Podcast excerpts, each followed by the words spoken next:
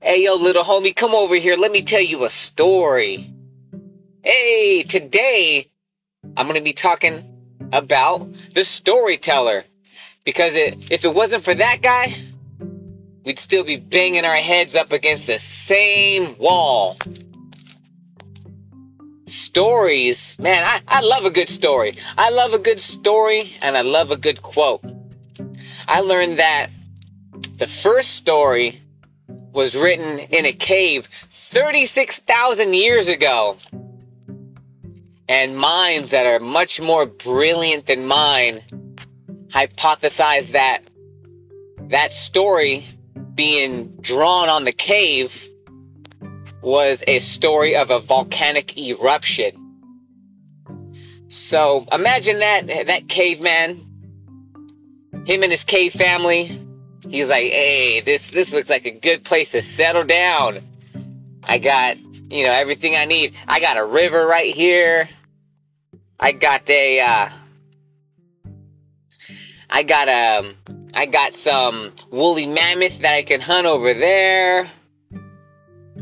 Lots of things for my wife to forage. I can go do my hunting. This place looks perfect. And all of a sudden the ground starts shaking. Fire starts coming out of the out of the ground. Smoke, fire, volcanic eruption. And he's all just like, "Oh hell no. This place isn't everything that I imagined it to be. I better warn the other people." So what did he do? He went inside to a cave and he warned others about a volcanic e- eruption. Hey, hey, buddy, there's a, you are setting up your home next to a volcano. Beware. And so the person who came after him saw those writings on the cave, and he's like, "Oh hell no, I'm not gonna be setting up shop here. I don't care that I have all of the amenities. This place looks great. If it wasn't next to a volcano." So thank thank God for that first cave dwelling caveman who told his story about the living situations. And ever since then, we have been continuing on the path of telling stories because that's how we understand how the world works. Imagine if nobody told their stories Imagine if everyone just died with all their knowledge and wisdom. They just hoarded everything they ever learned about how the world works, about the pitfalls, about the obstacles, about overcoming the obstacles. They were just like, nope, I'm keeping all this information for myself. Good luck, future generations. And then they just die. And the people surrounding them are just like, well, I, I guess we're gonna have to figure this out on our own. And then they figure it out, and then they die. And the people surrounding that person are, are like, well, since he never taught it, taught me anything, never told me any stories, I guess I'll, I'll have to go figure it out for myself. And then they figure it out, and then they die. And that cycle continues of just learning, hoarding the information, never sharing your story, never passing on the torch of knowledge and wisdom and insight, and just dying with the individual. I'm telling you, we would all still be cavemen. But luckily, God has blessed those storytellers who are brave enough to pass on everything that they have learned so that the future generations do not have to beat their heads into the wall doing the same stupid things. We got better to, better things to do. So thank God for those campfire storytelling shaman of the past that had led us out of the wilderness into a more sophisticated, civilized world.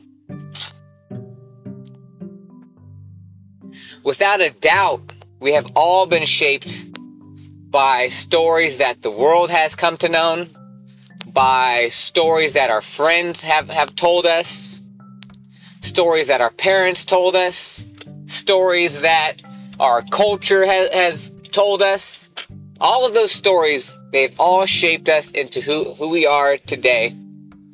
All of the gems have been sussed out of the shit creek of people's lives. And those cautionary tales, hey, those there's something to learn there as well. You don't need to have it all figured out. You can tell a story about what doesn't work. And then hopefully uh, people will heed that story and not not do exactly what you did. Maybe you were just a little bit off. Hey, if you would have uh, went left when you were supposed to have gone right down your particular journey or story, that would have led you into success. But hey, you know what? That's just not your destiny. Your destiny is just to push mankind forward. A lot of people think that they don't have anything to say. They don't have any any stories. They don't have anything valuable. And you know what? Maybe on the surface level, it may not seem that way, but if you dig a little bit deeper, there is the moral and virtues and values that you have implemented that led you, hopefully, to a better place and position. What stories do you want your children to know? What stories have you been through that could lead someone to a better tomorrow? We all have those stories that can make someone a little bit more aware, insightful, uh, a deeper understanding of, of how the world works. And then you're just not going to try to figure that out. You're not going to try to figure out your story and share it with someone. And that uh, you're you're a hoarder of knowledge of, and insight and of wisdom. Crazy. There was a a notable man named Viktor Frankl. And Viktor Frankl, I believe he was a psychologist and he just happened to be a Jew at the time that Adolf Hitler came into power, which rounded up all the Jews and sent them to the Holocaust. So, Viktor Frankl wrote of his experience, wrote of his story, and he had a unique perspective considering that he was a psychologist and he was able to analyze not only himself but the his fellow Jews, and he was also able to to analyze the guards that who, as of yesterday, they were his friends. They were his grocers. They were his librarians. They were, you know, they, they were members of his community. But because Hitler, he was able to rise to power and brainwash people um, people who were yesterday his friends are now throwing babies in rivers, killing women and children, and just committing all types of atrocities. And Viktor Frankl wrote, wrote his book, and he has all all types of interesting insight. You know, you wish things didn't happen his way, but for whatever reason, they were allowed to happen and I, I don't know that that answer is much bigger than what I can understand and figure out. Um, but he, Viktor Frankl has a lot of interesting insight. Uh, he shared his story, and one of the the nuggets of wisdom that he was able to walk away with, and a lot of brilliant minds agree based on the stories that were collected throughout throughout human history, Viktor Frankl said that within every single man is a line between good and dark. A line between goodness and darkness. A line between good and evil. And we think that we would never commit those types of atrocities of, you know, doing what the Nazis did, but he also says that, hey, um, we will never be able to understand what forces were working against them until we have those forces working against us that are saying, hey, if you don't go out and, you know, kill this particular bunch of people, then we're going to kill your family. So it's either you die or they die. That's an interesting story, right?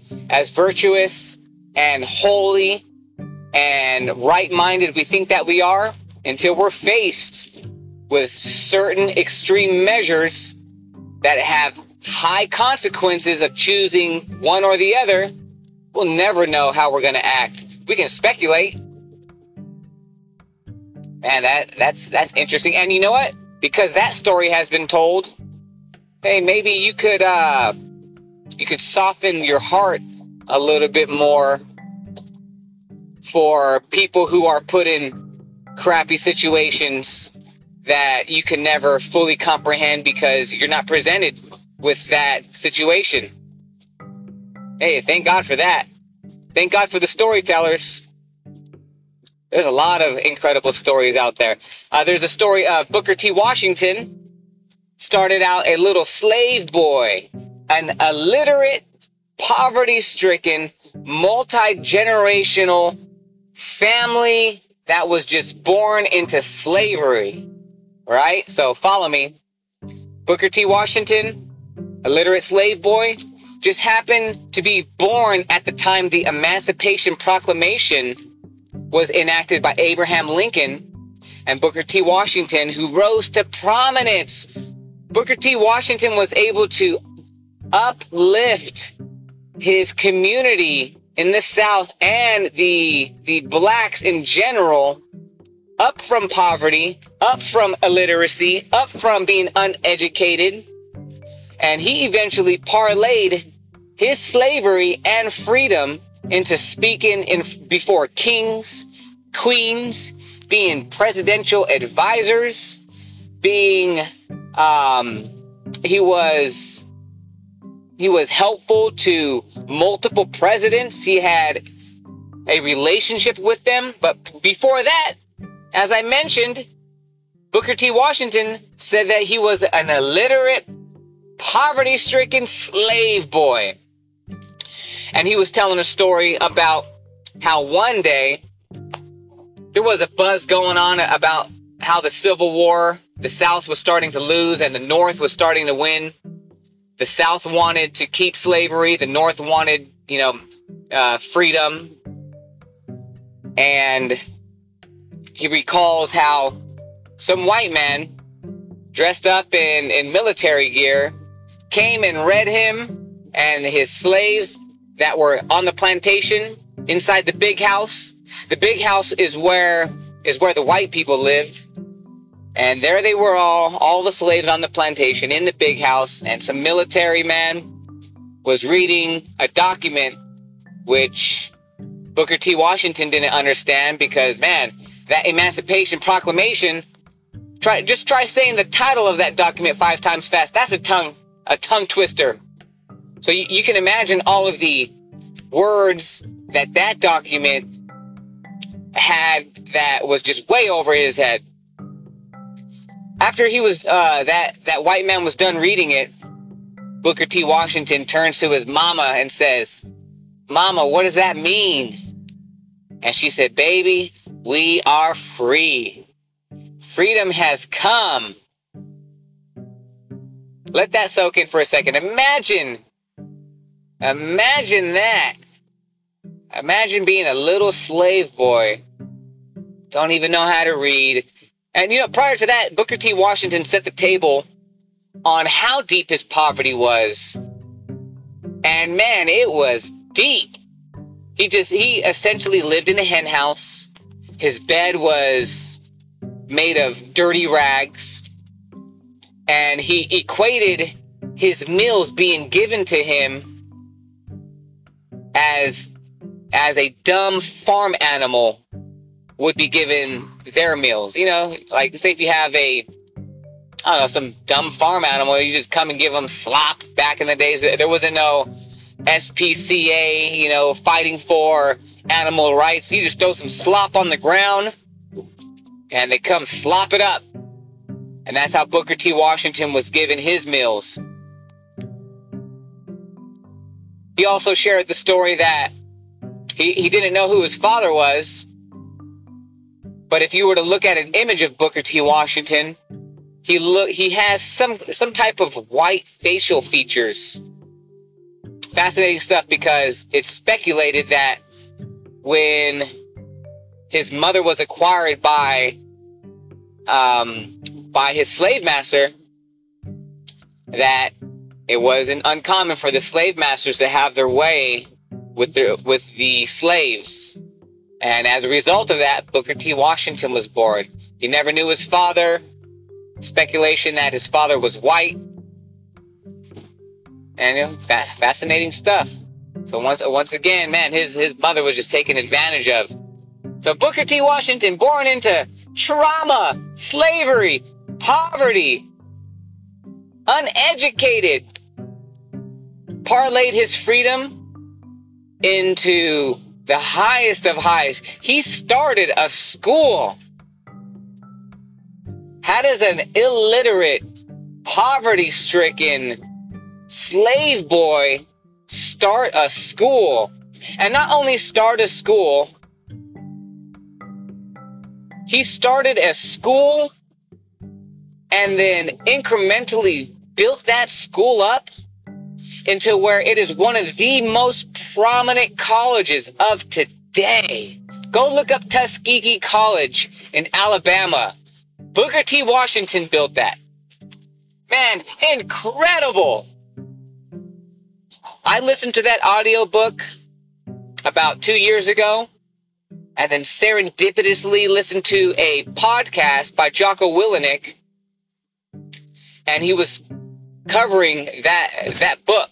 And as he was reading it, it fired me back up. So I was like, you know what? I'm gonna purchase this book.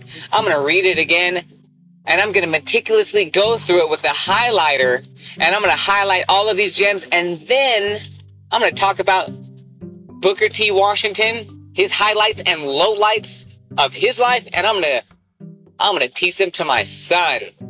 Because the moral of his story, man, there's so many ways you can slice it, so many perspectives you can look at it. But one of the the gripping ways that it grips me is that whenever I feel that you know life is stacked up against me, things are so hard, I got it so bad. Wah right? My job that pays me good money and gives me medical benefits and coverage and supplies me a, a, a livable wage. Wah, it's so tough. It isn't Booker T. Washington slave boy tough. Man, I know how to read. Booker T. Washington had to teach himself how to read after working a full grown man's day in a dark coal mine. Wow. That little boy, sheesh. Incredible. There was a story that Booker T. Washington was writing about in his autobiography how his job was to go and feed the horses after every single single work shift and he'd have to walk I don't know what it said. A long, a long ways through a through a forest. And you know what? There wasn't there wasn't uh, nice trails to walk through. You know, uh, who knows? I'm gonna speculate, but he had to walk through a forest. But in the South, the Southern Confederates they were starting to retreat from the battlefront, and they were taking the same path as Booker T. Washington had to go walk to uh, go feed his his hor- his horses, and he recalls how terrifying it was for him to sometimes walk that dark forest at night because there was stories that he was told of to warn little black slaves about what lurks in the night. And guess what lurked in the night? Angry Confederate soldiers that were looking to kill newly freed slave boys. Man, but he still had to go do his job. Otherwise, if he didn't, guess what was waiting for him at the big house? An ass whooping. And not just a regular ass whooping. Uh, just go on to TV and you can look at some of these these beatings slaves got. Hey, turns out my life's not so bad after all, right? That'll that'll put things into perspective. There's so many awesome stories that I plan to share and re- and recall about Booker T. Washington that I, I, I would be able to talk about him for a long time. One more story before I go. Booker T. Washington, once again, a newly freed slave boy, and now he has potential. Hey, just because slavery was lifted, uh, it, it, you know, for him back in the day, didn't mean that life was all peachy. He recalled that after the Emancipation Proclamation was read to him, there was an outburst of happiness and they were celebrating. But that that quickly resided subsided into you know fear because with freedom now comes responsibility. Dang. Remember back back in the day when you were a teenager and you were like, "Man, I'm gonna go run away." You would get mad at your parents. I'm gonna go run away, mom. And then you would pack a little bag, and and your parents they, they would play into it. They'd be like, "All right, go ahead, go run away." You'd walk out the door with, with your little bag, and you'd be like, "Man, where the hell am I gonna go?" What am I going to do for money? I don't have no no skills. That's exactly how the slaves felt.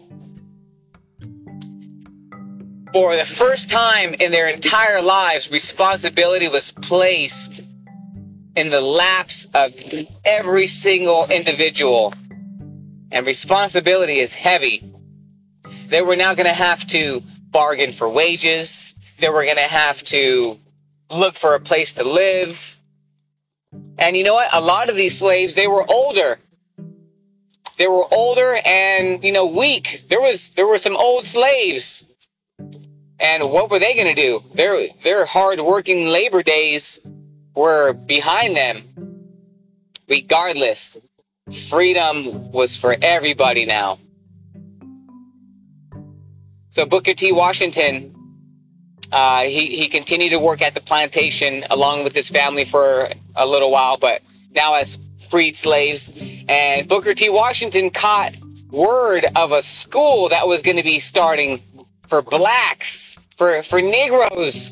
But that school was 500 miles away. How is he going to get there? Well, he to make a long story short, he did. It wasn't easy. He had to raise some money, he had to save his money. And when he was when he was granted the privilege to buy a seat on some covered wagon when night came, the covered wagon, they would go into town and they would pull up at a, at a hotel. And he would try to buy a room in these hotels. But guess what happened? He was denied, denied the entrance into the hotel. So what did that little illiterate slave, newly freed slave boy do? He wandered the town, and when everyone went to bed in that town and there was no one looking, he crawled underneath a a sidewalk, but it was like more like a, a, a boardwalk type deal where there's planks of wood. He crawled underneath there and used his bag as a pillow. And he said pretty much he froze his ass off. Man, a little boy traveling 500 miles by himself. He ended up running out of money very soon. Hey, but he ended up getting there. Beautiful story. I recommend the book Booker T. Washington, Up from Slavery. Thank God for men like that. Thank God that he told his story and that his story is going to be told for the rest of time awesome story. And you know what? You don't need to be a Booker T. Washington in order to to share your story. You don't need to go through slavery. You don't need to um, you know, be a king or a queen or a knight. Just share your story. Figure yourself out. We all have a story. We all have a song. We all have a poem. And if you could sort yourself out to where you have the most truest, accurate form and depiction of your life, hey, that's power. And you know what? Because God's word is truth. And when you truthfully find your story, you start to become closer to God, man. You start to figure yourself out. And the Bible says the truth shall set you free. Wow, what are we doing now? Seems like the, you know, telling the story, telling a truthful story is a lot more than just telling a story. You're going to be set free. Dang, talk about bang for your buck. But you know what? Because it is hard, difficult, and the truth is heavy and burden, burdensome and coarse and harsh and bright. Truth is that heavy lift that can snap the backs of the weak men.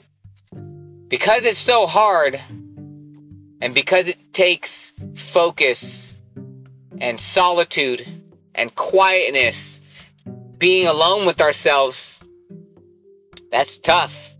But when you think about it, how is being alone with yourself tough?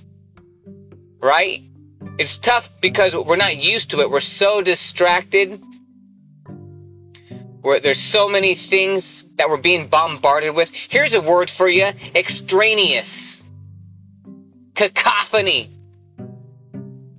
Extraneous is all of the extra noise. Like, you know, say if you're you're um if you're trying to do your work in a rock concert, like, man, because you're not there to see a rock concert and because you're there to focus and do some work, that that that face melting guitar solo is extraneous noise. It prevents you from from hearing yourself. So hey, here's a, here's another thing. Go, go spend some time by yourself and think about your story. Think of you don't need to figure it all out. Just one little aspect, one little story that you feel can that shaped you, that formed you. What, what's one little nugget of wisdom that made something click in your life? Now sort that out. And man, share a story. And that's one of these things that I plan to do with this podcast gathering strength. To gather, you, you need a. To gather is a verb. You go out and do that. You gather. And I'm. What am I gathering? Strength. I'm going to need some muscles for that. Financial strength, mental strength, spiritual strength. I'm not just talking about barbell curls and deadlifts. I'm talking about emotional intelligence, financial intelligence, spiritual intelligence, mental fortitude, resilience, the art of being imperturbable, unfuckwittable. So until we meet again, figure out your story. And until then, onwards, always onwards.